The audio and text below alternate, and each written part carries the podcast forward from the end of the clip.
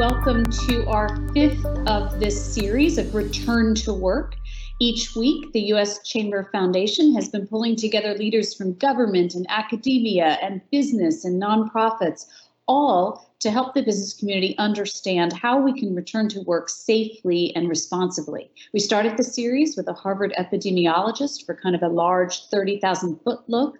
We've also taken in depth looks into the critical areas of testing, child care, and workplace safety. Today, we're delighted to turn our attention to transportation. We're going to focus on this important topic because we know that moving both people and commerce through transportation networks and transit systems is crucial to getting our economy moving again. For the most part, these networks have remained operational throughout the crisis, although in some cases at a reduced capacity. But when business returns to even a semi normal pace, there's going to be a host of new challenges and complexities. For instance, how will social distancing work for rush hour commuters? Packed subway trains and buses will obviously be out of the question for the foreseeable future. Today, we're going to look at this topic of transportation of people and commerce from a bunch of different viewpoints. From the viewpoint of a company whose business model is wholly reliant on a well functioning transportation system, from the viewpoint of an infrastructure hub through which commerce and economic activity flows, and from the viewpoints of public transit systems that safely carry millions of passengers to work every day. For today's discussion, we're delighted to welcome Raj Subramanian, the President and Chief Operating Officer for FedEx Corp. Raj oversees almost 500,000 team members. His international leadership experience, keen business insights, and forward looking focus are key drivers of FedEx's success. Also joining us is Rick Cotton, Executive Director of the Port Authority of New York and New Jersey. The Port Authority's network of aviation, ground, rail, and seaport facilities is among the busiest in the country, supporting more than 500,000 jobs and generating $80 billion in economic activity annually. We're also very pleased to have with us Nuria Fernandez, General Manager and CEO of the Santa Clara Valley Transportation Authority and Chair of the American Public Transportation Association. At the Santa Clara VTA, she, VTA, excuse me, she oversees more than 2,000 employees, leads mobility solutions for more than 2 million people who live and work in Silicon Valley. Finally, we're glad to be joined by Phil Washington, CEO of the Los Angeles County Metropolitan Transportation Authority. As leader, as the leader of LA's Metro, he manages a budget in excess of $7 billion and 11,000 employees. Before the crisis, LA Metro transported over 1 million passengers daily on a fleet of buses and six rail lines. We're looking forward to each of these perspectives on transportation in the time of coronavirus. Reminder that we do take audience questions throughout, so please use the chat feature if there's something that you'd like to address to a speaker. So let's turn first to Raj. Thank you so much for being with us today.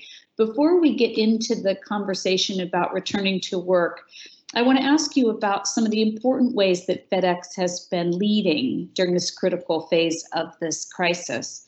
Tell us a little bit about Project Airbridge. And thank you, Suzanne. And it's great to be here and appreciate your inviting me for this conversation.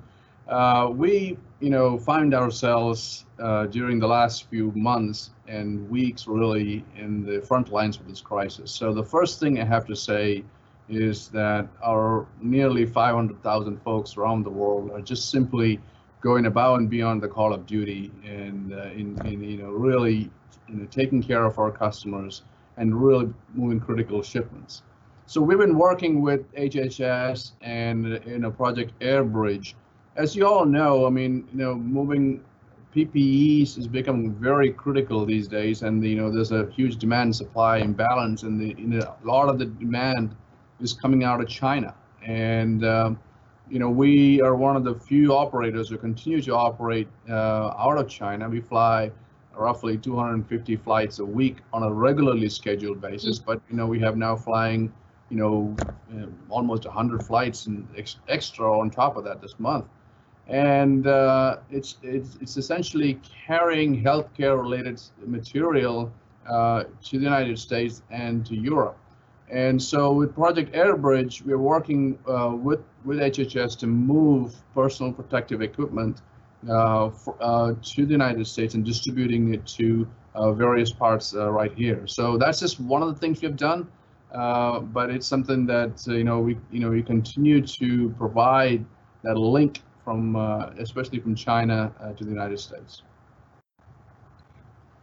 I think it's such an important question, all of these global supply chains and the trade routes, and something we're certainly going to be dealing with uh, long after this phase of this crisis is over.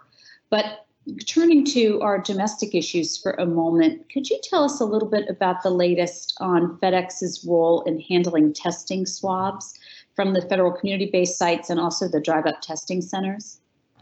Yeah, no, uh, I think that's uh, you know so within the U.S. you know that's from the very get-go uh, when it was announced that there were going to be that testing is going to happen at, at the parking lots of uh, several different you know uh, retailers.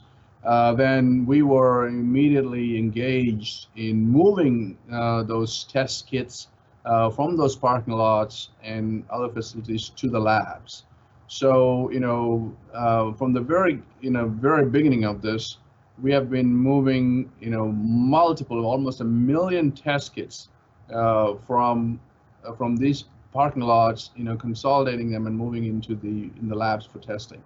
So that that's uh, that's been ongoing, and as new tests have evolved, like Abbott and so on and so forth, we are also now moving those tests, you know, to different parts where it's required. So anytime that you see an announcement regarding whether the, whether the test, a vaccine, you can rest assured that FedEx has had some role to play in that because we are in the process of moving those to the places needed. It's fascinating because you started with talking about moving PPE from China, then you're talking about the important role your company's playing in domestic testing, and yet a lot of consumers see you every day too, playing an important role on their doorsteps. You know, one of the questions that we get sometimes is, should your customers worry about a package that shows up on their doorstep? How safe is it? Yeah, so let me uh, address that right away. We have heard from the authorities, whether it's WHO or CDC, that the risk of such a, such a uh, virus being transmitted to such a such a way is very remote and uh, we have heard no situation of that. We've moved millions of packages. Now, but you do raise a very important point here uh, about, you know, delivering packages within e-commerce, and um, you know, as people are staying at home and shelter at home and ordering more things at home, we are we are seeing an explosion in volume that's being delivered to your doorstep. So hopefully you're seeing your FedEx driver, as you and I were talking, everyone is seeing their FedEx driver more often these days. I know they're becoming our best friends and our only company. Uh, so we talked about all of the different ways that you're operating during this crisis. So clearly, you are not a company that has been able to shut down or, or had to shut down or pause in any way. So, talk to us a little bit about how you're ensuring your employees and your customers' safety, because as you know, we're trying to gather those best practices for other business leaders to learn from. So once again, I have to, you know, recognize our frontline heroes of FedEx. Again, we find ourselves in the front lines of this pandemic and I, it's just it's just been incredible. And as, as we have uh, you know executed on uh, our mission of you know delivering goods across the across the world. Now we saw this started happen way back in January in China, and uh, so we saw it go across the world to Europe, and then of course finally in the United States. And we you know we have developed a plan of operation um, uh, to you know you know, make sure that, you know, this to get the PPEs to our frontline folks.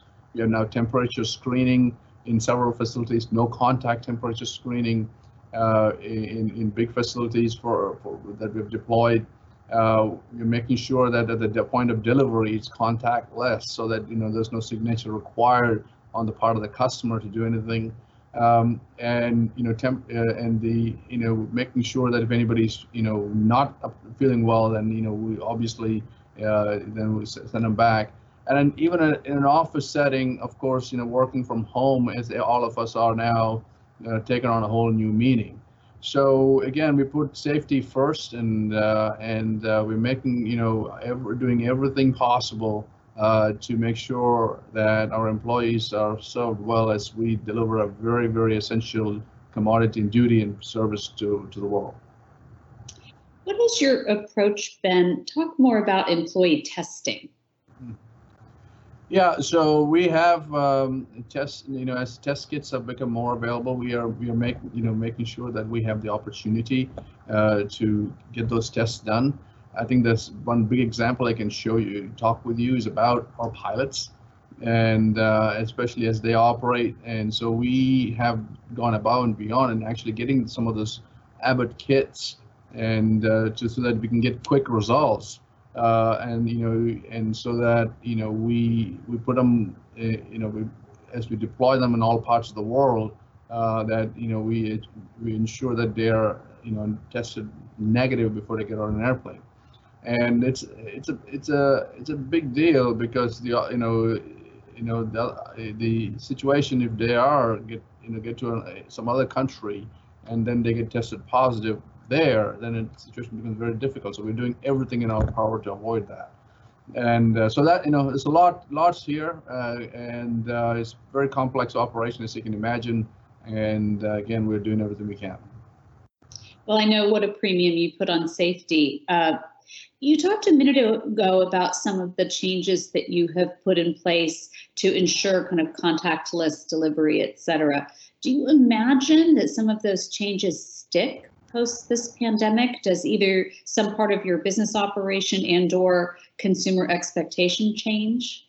Yeah, no, I think eh, this is very important as, you know, as someone much wiser than me said, you know, you have to fight the war in front of us right now, but you also have to win the peace that's coming afterwards. So you got to plan for that.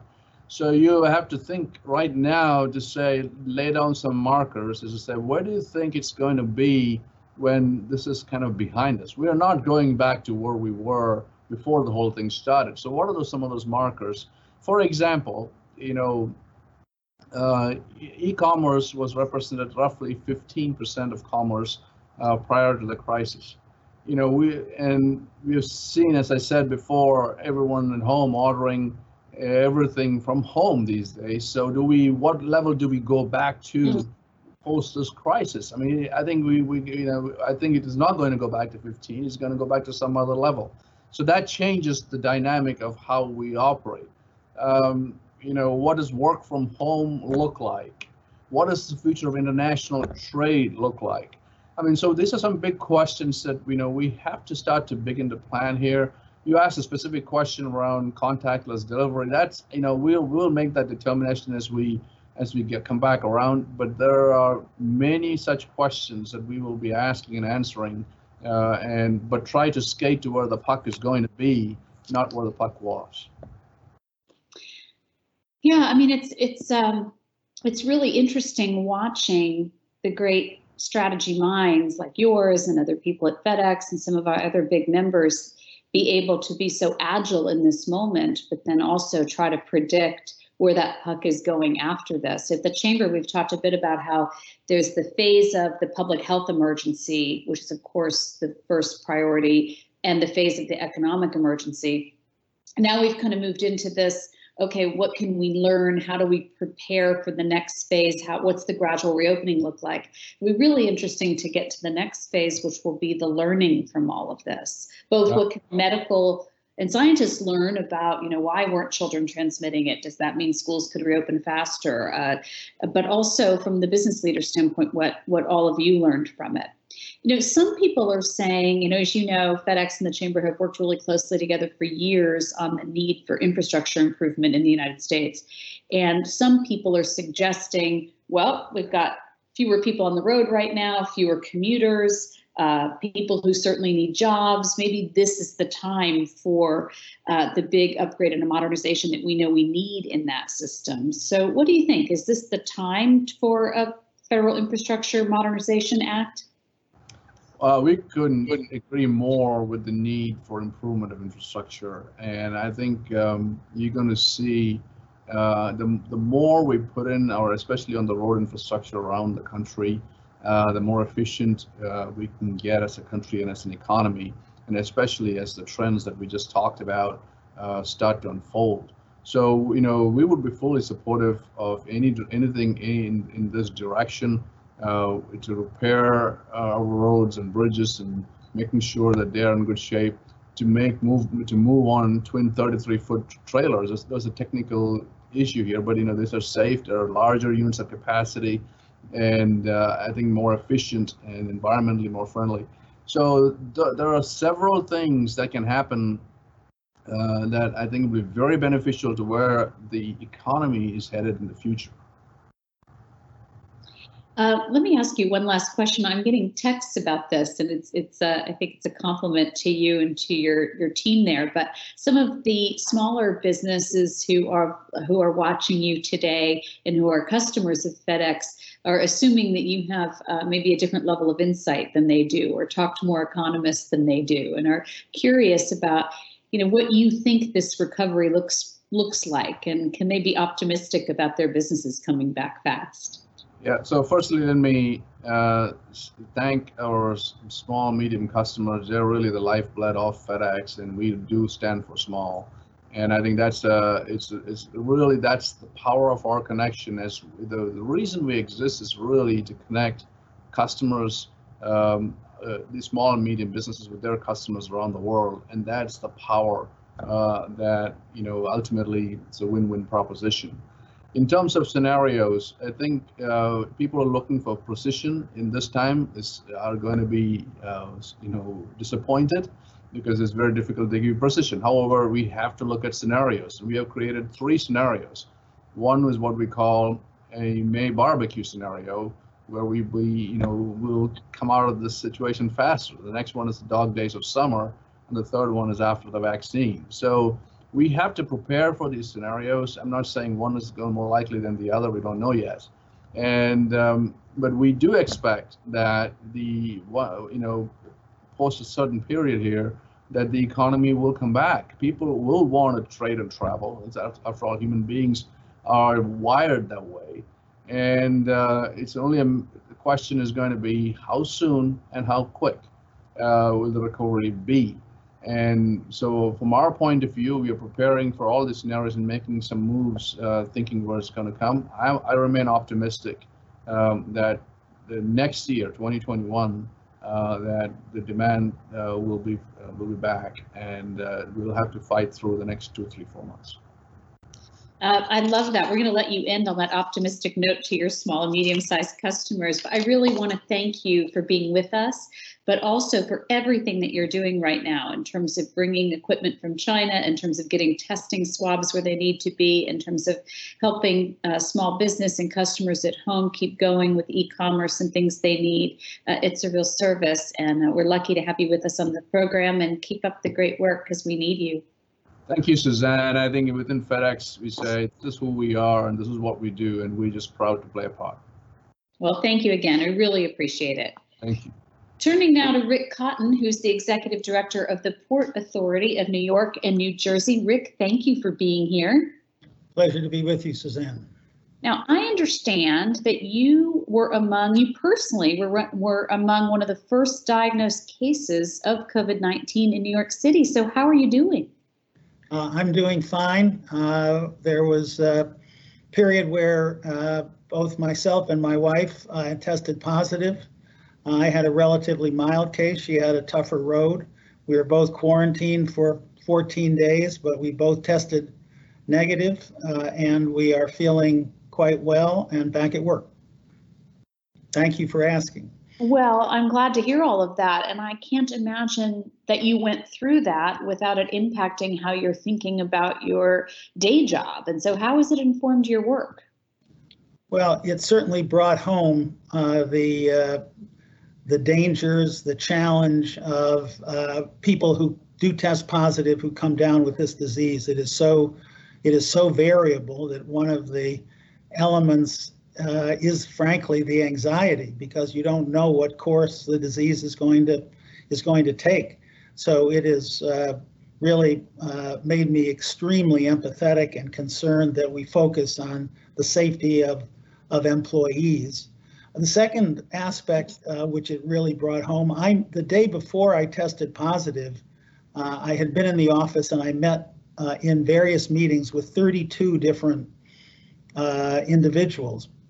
And every single one of those, because they had been in contact me, was quarantined for as protective, a protective quarantine for 14 days.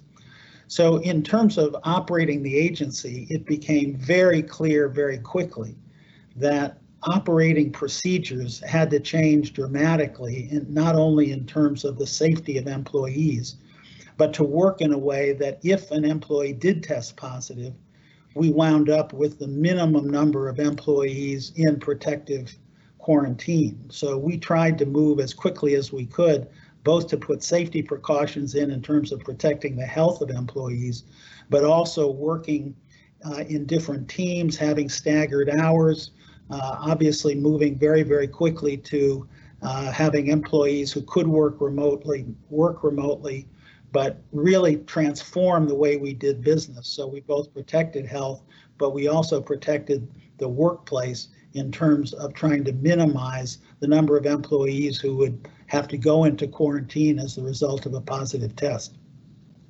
You know, that's the most compelling argument I've heard for a staggered return. And we were talking to a business owner the other day who was saying when you think about staggered, you don't want to do it by division or department because then you could lose the whole division or department at one time if they have to self quarantine. So you really want to think about spreading out your staggered hours. I mean, it's it's it's so complex to think about. But let me turn to your business a little bit. So the Port Authority has traditionally operated a financially self-sustaining model.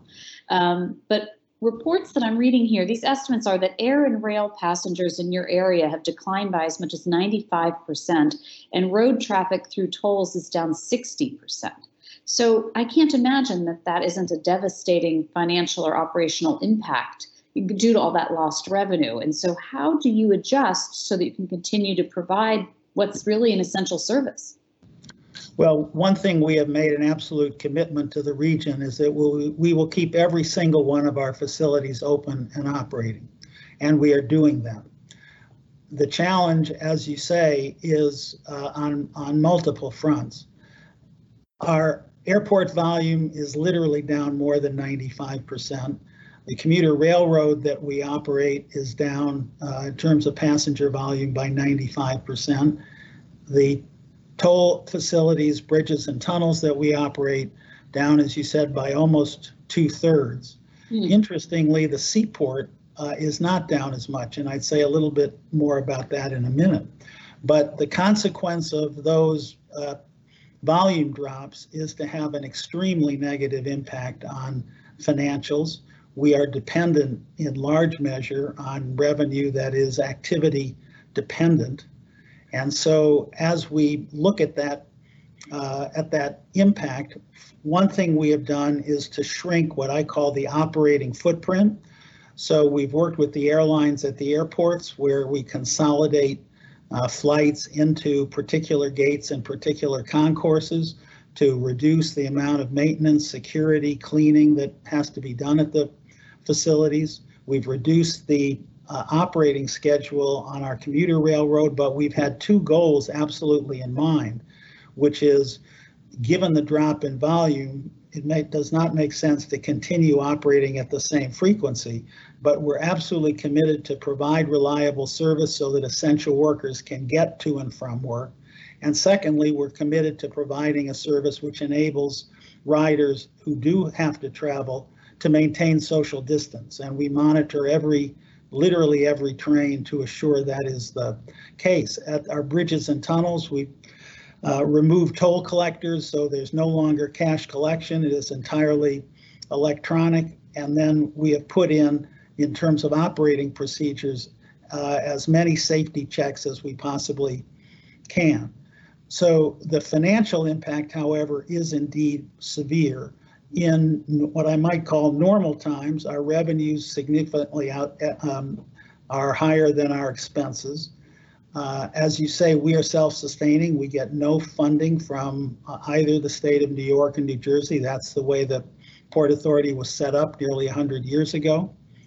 But what what we do with that excess of revenue over expense is develop is devote every dime of it to supporting our capital plan. So what is impacted by this dramatic reduction in revenue is questions about what happens to our capital plan. And that is what we are looking at very, very intensely. And we are at risk of significant cuts if we don't get federal funding.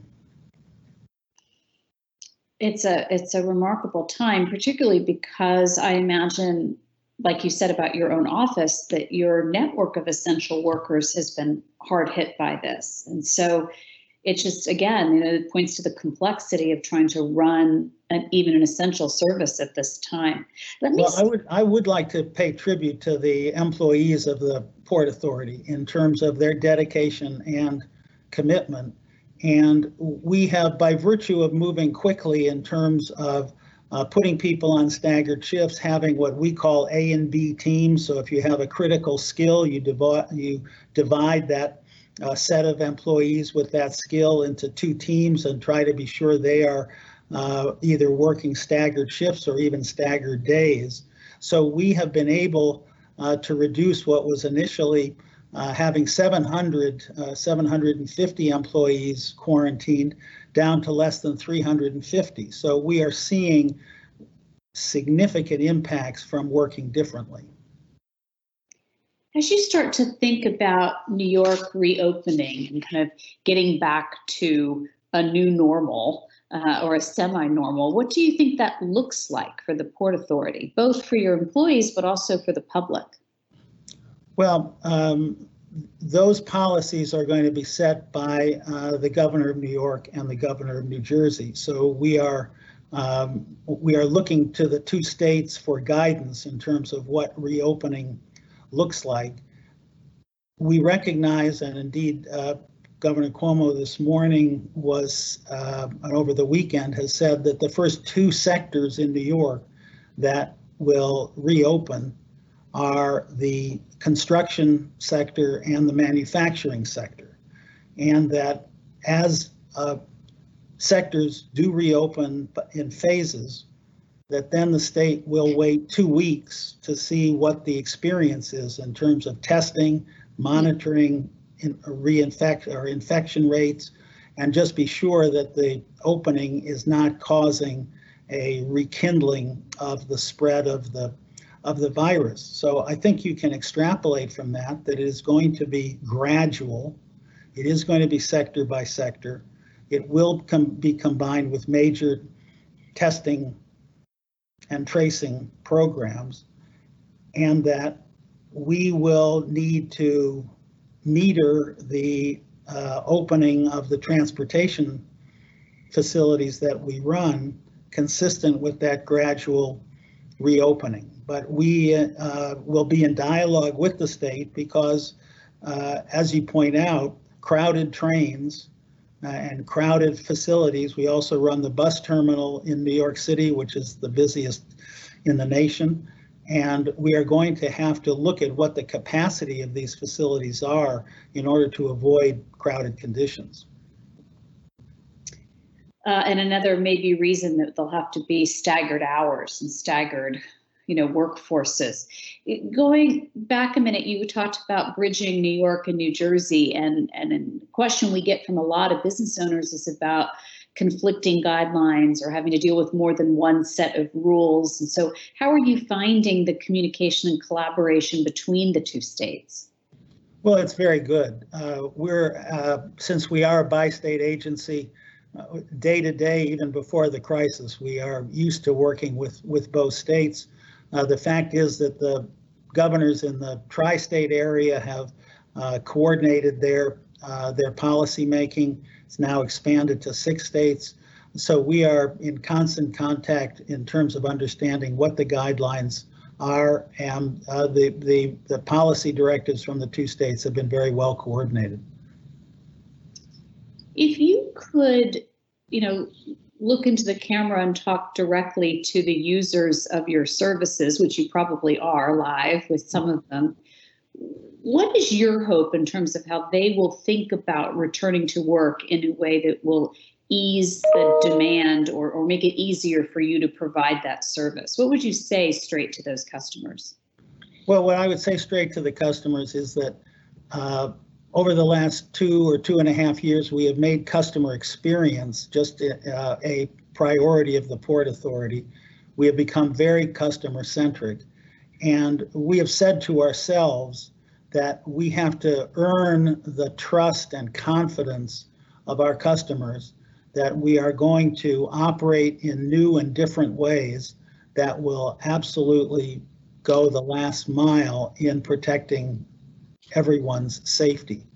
So we are thinking that through. We are thinking not only of the operating changes we have to make, but of the communication changes, of the social distancing that has to be built into how we operate these facilities, the cleaning, uh, every aspect of how we assure people that the facilities, the airports, the commuter railroad, the bus terminal will evaluate very, very carefully what we can do to assure people that they uh, can have confidence in safely using the facilities. Well, you certainly project that confidence and given your own experience, empathy. So the Port Authority looks like it's in great hands for, from where I sit. So thank you so much for joining us today. Well, thank you for the opportunity to talk with you. Absolutely. We're going to turn now to Nuria Fernandez, who is the CEO of the Santa Clara Valley Transportation Authority and also the chair of the American Public Transportation Association. And so, Nuria, first, thank you so much for being with us. And second, how has the coronavirus impacted the nation's mass transit providers? Uh, thank you so much for having us here today, Suzanne, and I look forward to this conversation. I have to say that in my almost 35 years um, in public transit, I have never experienced uh, anything like we're experiencing today as a result of this coronavirus. So I want to just take a quick opportunity to express uh, my heartfelt condolences to the transit systems that have lost uh, members of their team to the to the virus, and also to all of those in our nation who are experiencing hardship. So, you know, there's an old saying in the military that no plan survives the first encounter with the enemy. So there you have it.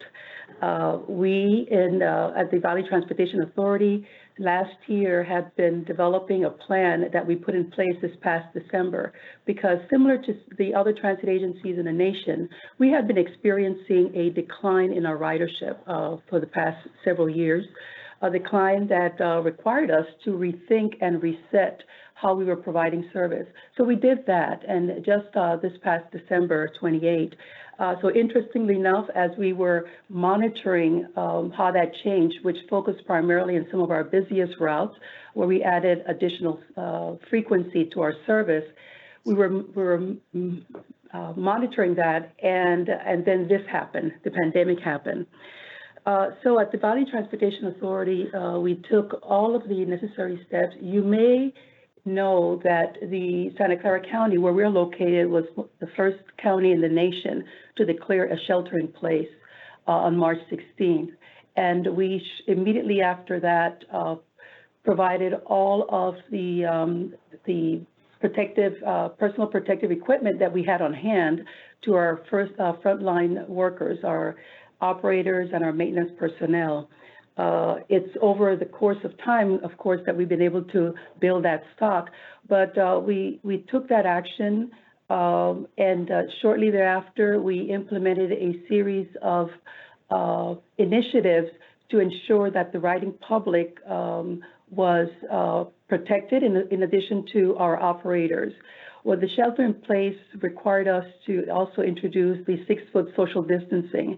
And when you think about public transit, you don't really think about social distancing. It is a mode of transportation that's built in moving masses of people. And that is the benefit of it, that we can move a lot of people with, a single uh, vehicle. Uh, so that required a whole different way of how we were going to approach uh, mobility. What has helped significantly is the fact that uh, with the shelter in place, only essential workers or those who were seeking essential services should be traveling. And we developed a, a program to reach to all of our riders and emphasize the nature of the essential service so that we could provide, uh, continue providing service. Because just like our customers, our operators and other personnel um, were either became uh, concerned because they had to take care of family members or had um, uh, pre-existing conditions, and many of the other uh, elements that affected many of those who could not go to work if they were uh, an essential uh, service provider. So therefore, we had to adjust. We had to adjust our service. We had to adjust the way that uh, individuals use our service. And as a uh, industry, we have had to do what our industry does very well. We know how to plan, but we also know how to be flexible and how to be able to continue del- delivering what is clearly a lifeline to our community. Uh, that is our buses, our trains. Uh, in some areas, there are ferries that are also providing that connection and uh, shuttle, and taking care of the senior, the elderly, and those who depend on our paratransit service uh, for access to uh, not only uh, to get tested in some instances, but to continue receiving that medical care, whether it's dialysis or any other care that uh, they had um, have scheduled and that they that they require. Uh, Nuria, let, yes, let me go jump ahead. For a second um, because that was that's a lot to digest. So let me try to break that down for just a second into three different topics. Um, one thing I heard you talk about was a kind of reduced demand if only the essential workers and businesses were technically allowed to be riders or users of systems in this moment. So picking up on that for a minute, and then I want to pick up on another thing you said, picking up on that for a minute, what happens now as you start to think about different cities and states reopening and that demand coming back? Um, how do you still meet these social distance guidelines as you start to get full demand back? Uh, that's a very important question, and uh, one that um, I want to make two points uh, in my response. The first one is that not only has the environment change, uh, but the businesses are going to change the way that they operate as well as those of us who are providing access to uh, businesses. We have to think differently, and I, want to assure you that um, speaking not only as the uh, head of the Valley Transportation Authority, but the chair of APTA, that we are very cognizant of the fact that there needs to be a recovery uh, that we should be planning, and then what we look like at the other side of this pandemic. On the APTA front, uh, I have established a APTA Mobility Recovery and Restoration Task Force, and Phil Washington is going to uh, chairs that, and he'll be talking after me. But at the local level, what we're doing is also developing a recovery plan, and one that starts to look at what the impact of social distancing is going to have on our existing asset, our existing fleet. Uh, if we're going to be required to provide more service so that we can ensure that we do not, we, we only keep the maximum number of passengers on our system that is socially acceptable and also for the protection not only of those riders but also of our operators, then that's going to require more service. The challenge, of course, that we are experiencing is that for many of us, the revenues that we use to operate our service is not just from the fare box. Uh, in my case, at, here in Santa Clara County, uh, 80% of our budget is based on sales tax. And sales tax, as you know, are a result of the, are also uh, being affected by what's happening globally and with our national economy. So if those sales tax revenues are going to come in at half of what we anticipate, then we have this challenge. We're very grateful to the federal uh, government for the CARES Act, which provided us with an infusion of funding, but that's not going to be sufficient. Uh, that may carry us through the summer and fall. Uh, so we, we really need to start thinking about what is the level of service, how we serve the customers, and then how we tie into business. And then better understand, especially here in Silicon Valley, how are those businesses planning to operate? Are they going to do what they've always done? Are they going to be looking at uh, a combination of telecommuting uh, or, straggle um, uh, attendance at their at their workplaces. It's a whole host of things, and it's not a solution that we can come up with insularly. We have to work with the community. We have to work with our counties, our cities, and the business community to try to figure out how we can identify, we can take advantage of this lull uh, in operations to to craft the best plan that can better serve the Santa Clara County and the region. Thank you for that. Let me go ahead and bring Phil in. Phil Washington is the CEO of the Los Angeles County Metropolitan Transportation Authority. Phil, thank you for being here. Well, thank you for having me, Suzanne. It's good to be with you. Well, I appreciate it. And, and you know, in, in trying to pick up some of the threads from what Nuria was saying, um, and maybe I'm getting some of them wrong, but I, I was hearing, or at least I was becoming a little pessimistic because if you think about uh, reduced revenue at a time when you could have increased demand, at a time when you need, uh, you know, to put fewer people on a bus or on a metro, it all it all sounds it all starts to sound very complex to plan for. So, let me ask you to speak directly to the employers attending today. Should they be worried about getting back to work that their people won't be able to get there? Uh, no, no, I don't think so. Um, I see this uh, and the recovery that comes later as an opportunity. Uh, it's an opportunity for us to uh, almost reinvent transit through this crisis. Uh, I talk a lot about, uh, you know, what would we do if we had the opportunity to create a whole new city? And in some respects, we have that opportunity uh, to rethink what we have done, to rethink what the new normal looks like. Um, I think um, what this crisis has done, as bad as it is, um, it has reinforced the importance of transit in many, many ways. Um, we have essential workers. Um, I was talking to a group just last week, and I was talking about how transit uh, has become the foundation to move those essential workers. Uh, we are still carrying about 400,000 people a day. Wow. Uh, that is incredible. Now that's down from our 1.2 million a day, uh, but to still be carrying uh, that many people a day. And so there are things that we, not just us here in Los Angeles, but uh, heard Rick Cotton talking and uh, others uh, in the industry. Um, what we have, some of the things and the new approaches that we have taken to transit, uh, even in the interim, can become permanent. Uh, when we see uh, how people, the, you know, less congestion, I look out my window and the 101 here in Los Angeles, people are going 75 miles an hour. It's incredible.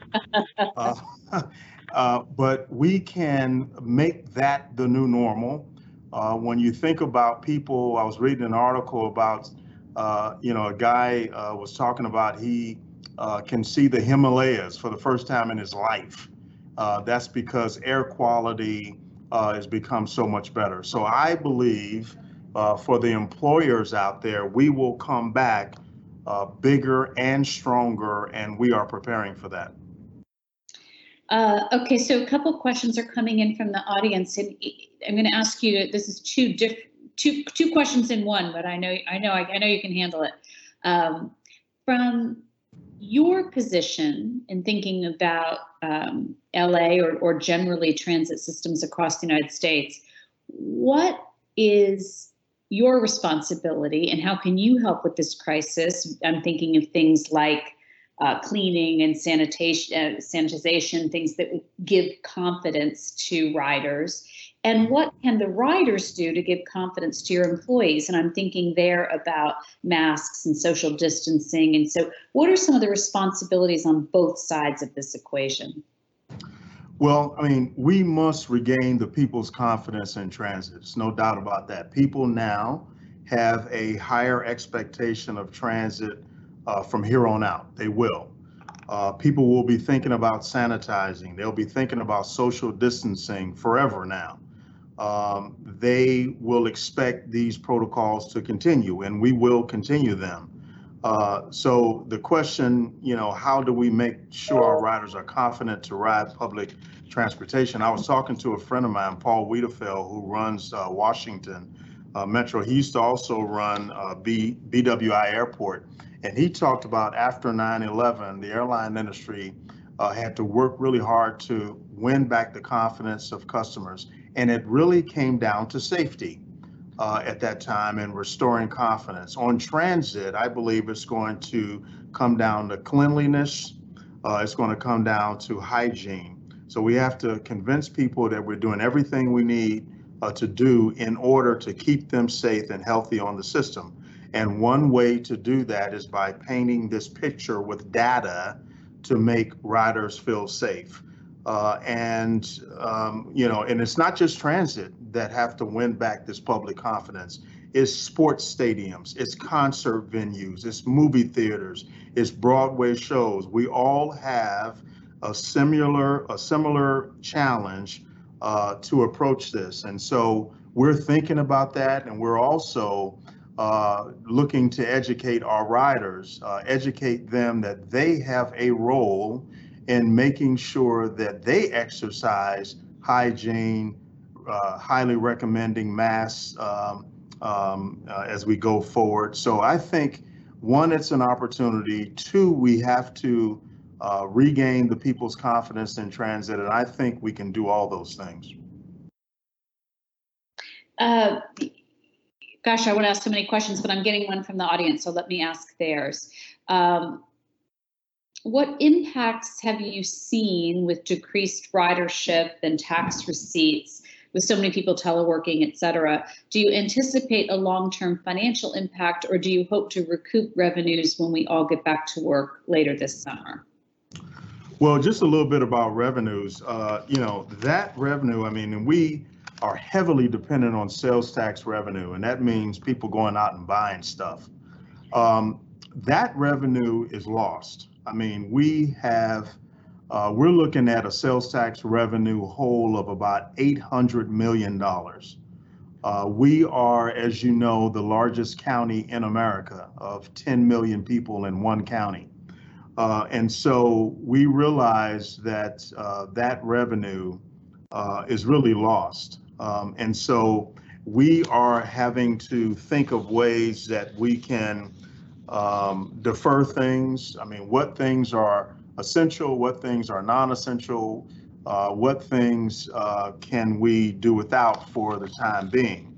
Now, I do believe that uh, this economy is going to come back. And so the question in my mind is how can transit assist in the upcoming recovery? Uh, there are people that have lost their jobs. Uh, there are people uh, that will have a hard road, um, you know, when we open things back up. Uh, and so we're thinking about how we can assist in that recovery. Uh, but also, we are calling uh, on Congress right now to approve an infrastructure transportation bill. I mean, what better time than now uh, to uh, approve an infrastructure bill to jumpstart this economy? What better time than now uh, to rebuild America, uh, to do a Marshall Plan uh, with transportation infrastructure? What better time than now to raise the gas tax? Um, if there is uh, any time, uh, it's now to jumpstart the economy with job creation and all those things. So I think uh, as bad as this crisis is, we have an opportunity uh, to really recreate uh, transportation infrastructure. Uh, Suzanne, this is Nuria. Can I j- just add to that? Of course. Yeah, thank you. I would like to also say that the, the focus on how transit comes back and its criticality, how critical it is to the lifeline of the economy, not only affects urban areas, but also rural areas. Uh, at the American Public Transportation Association, we represent transit systems all across the spectrum. And I can tell you that there are a larger number of small transit agencies that are serving rural communities and are also trying to figure out what happens to them. They're critical in their response. Uh, they're, they're being used for uh, emergency response to get um, residents to hospitals that may be in a, diff- in a different community uh, uh, miles away. So I think that this recovery is not just about the, the urbanized areas, but it's about every corner of America. And that's why it's so important. And as, as Phil mentioned, the additional funding that we are asking, uh, that we've asked uh, Congress to consider in the next package is one that is going to help public transportation stay on its feet because not only have we proven uh, throughout these six weeks of the pandemic that we are essential, uh, but that we are the lifeline of how this economy will recover. Mobility Let me jump in and ask you, top. let me ask you a question we're getting from our uh, uh, audience here. Uh, someone is saying, as the head of a small urban chamber in Pittsburgh, my members are looking for more information about public transportation as companies return, return to work. Are there any resources available about the safety of public transportation or how we think about transit options? So, where should a small chamber, you're talking about places that aren't super urban, where should they go for more information right now? If they have access uh, to uh, the internet and have access to uh, websites, I would direct them to the American Public Transportation Association, the APTA website at apta.com. We have created a resource page with a lot of FAQs and then also links to uh, guidelines uh, from CDC as it relates to uh, health and welfare of employees uh, and with protocols and cleaning and protective equipment. And then uh, we also partnered with the John Hopkins uh, University um, on a guideline for transit agencies. Uh, there is a, a number of uh, I guess, uh, lessons or best practices that different transit systems are, are putting in place, and many of them are small operators. So all of that is available on our, on the APTA website. Now, I, I have to say that some of the information is accessible to members only, but there's a lot of good resources that are available to the public at large. Thank you so much. Um, Phil, let me ask you a question that we get a fair amount, which is, how do you inform? I mean, I think in, in terms of bringing confidence back, people want to believe if they get on a bus, if they get on a metro, that um, you'll have done your part in terms of cleaning, but also that there's some enforcement of social distancing or some enforcement of the use of masks or gloves or whatever it is that public officials determine should be the guidelines. Um, and yet that seems to put yet another burden on you running a transit system. So, what do you think about enforcement? I Well, think enforcement, oh, I'm sorry. Okay, so let's let's start with Phil. Phil, go ahead. Yes, go Oh, ahead. Oh, okay, yeah. Uh, so I think a couple of couple of thoughts. Um, people are incredibly um, uh, what we've seen anyway is if people are actually uh, doing some self uh, uh, enforcement, if you will. Uh, you know, I ride the train even now. I ride uh, our bus rapid transit uh, right here in Los Angeles. Come to come down to the office every day. And um, so there's a fair amount of social distancing uh, by our riders themselves. And so that's one thing. The other thing uh, is we have to be prepared uh, as transit uh, agencies. And I know this is tough for uh, many agencies, it's tough for us as well, but we have to be prepared to put additional resources in service on the street. Uh, and so this is going to take uh, sort of quick strike, what I call quick strike service adjustments based on on-street reality. Meaning when we see that a route is crowded, we have to be able uh, to put uh, an extra bus uh, or two or three extra buses on that route. It's going to take that kind of quick strike thinking and quick strike service scheduling uh, to do that on the street. And I think that is just going to be the new normal. Uh, I'd add one other quick thing too, and that is what we're seeing now, I believe, as the new normal, uh, is more people telecommuting. Uh, I think we are going to see travel patterns that change.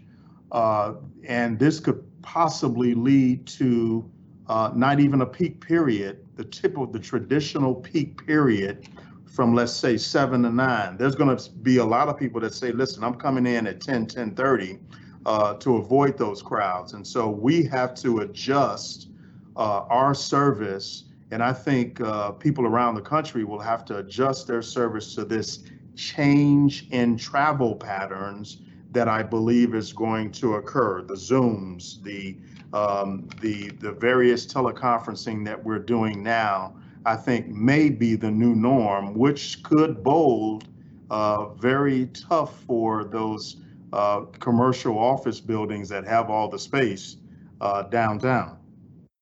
You know, it's really interesting because when you think about in times of great disruption, uh, change that may have been coming gradually frequently comes quite suddenly. And so the question will be both where are the innovators and what innovation happens, but also uh, just what what comes on us so rapidly that we weren't expecting it. Mm-hmm. Well, listen, I really appreciate Nuria and Phil, you both being with us as we think about a path forward. We think about a return to work, how people get there. The underlying essential services of transportation will be key. It was wonderful to hear from you and also to hear from Rick and Raj about moving commerce and cargo and how important that is. It's a crucial part of our work. I hope that all of you will continue to be with us. You'll contact us at uschamberfoundation.org, email us at foundation at uschamber.com. We'd like to hear your questions and comments for future programs. And I'd like to thank all of our speakers for their time today and for helping us get smarter about how we return to health and return to work. Thank you very much.